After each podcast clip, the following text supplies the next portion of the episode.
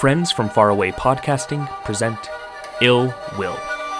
Ill Will is a horror anthology podcast written and directed by Keegan Vanderwicken. Ill Will may contain subjects that are not suitable for all audiences. Listener discretion is advised.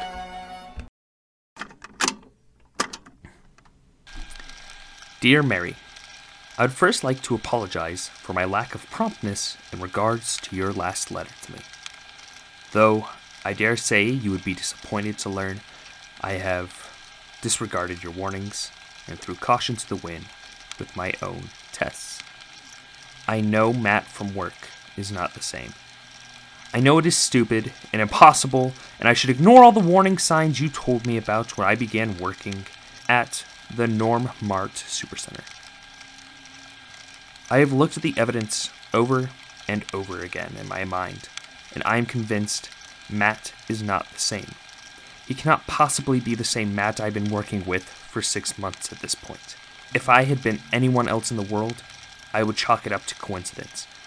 But after seeing what truly lies in wait at night, I am inclined to believe the worst and could not ignore it as you suggested.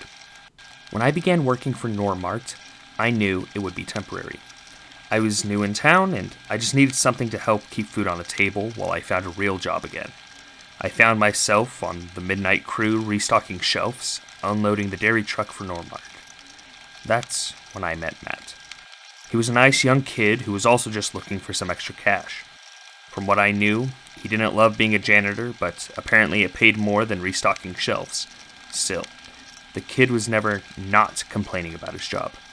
I understand his frustrations too at least one broken glass of liquid a night, a guarantee that some customers will come in and make a mess.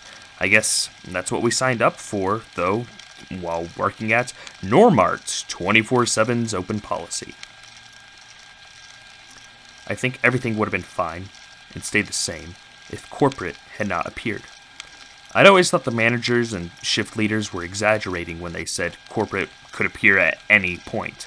So imagine my surprise when, two hours into a shift, they suddenly did. A large convoy of trucks and workers parked in the back and began reorganizing our store. They completely moved around everything more quickly and efficiently than I thought possible. Hell, they even added a whole new layer onto the already existing shelves. When we asked why, all we were told was it allows more space in the back. I didn't want to know what we needed more space in the back for. I do know we were told we were no longer allowed into the back rooms or the loading bay. Now, the procedure would be that only lift drivers were to bring pallets right into the aisles of the store for us to unload. When corporate arrived, we all knew we had to be on our best behaviors. Everyone except Matt. It wasn't his fault that one of the pallets broke and milk spilled all over the back rooms. I also don't blame him for cussing like a sailor. I did feel something was off when the person from corporate asked to speak with him after he finished cleaning up the spill. Normal people would chalk it up to him being fired for his inappropriate language, for someone working at family friendly Normart that wasn't allowed. You, however, Mary, you showed me no matter how much I try, I am not a normal person. The next day, corporate was gone, and so was Matt. Or at least I thought he was. I originally thought it was probably for the best and didn't fret too much about it, as Matt had made clear on multiple occasions he was here for a short time and did not care at all for the company. The next day, Matt was back. But it wasn't him, Mary.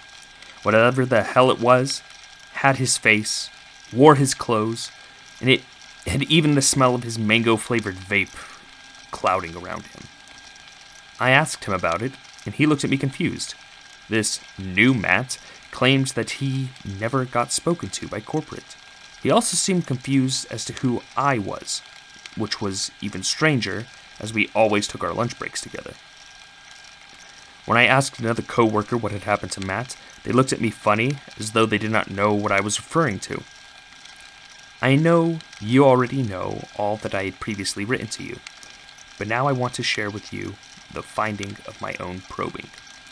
I was able to uncover that whoever or whatever this new Matt is, I can confidently say it is not the old Matt. Within a week of it being here, I saw it stop vaping at every available chance. I saw it smile and tell people no problem and don't worry about it when someone broke a glass bottle. I know I should drop it, not let it bother me. People change. And maybe he had a change of heart after getting talked to by our boss. I can't drop it though. Even if he changed, even if he has turned over a new leaf, you don't just pretend you have never met someone. In the grand scheme of things, I know it'll probably not end well for me, but I need to know. I will be going into the back rooms, and upon my findings, I will write another letter to you. If you never hear from me again, know I am grateful for you for saving me before, and I am sorry. If I can find Matt, if I can stop another from disappearing like my wife did, then I'm going to do everything I can to stop it. Best and warm regards, David McDaniel. This was an old letter, clearly written to my mother for help. I was not aware that she ever kept a record of any proof of her work, aside, of course, from the cursed artifacts littering this house.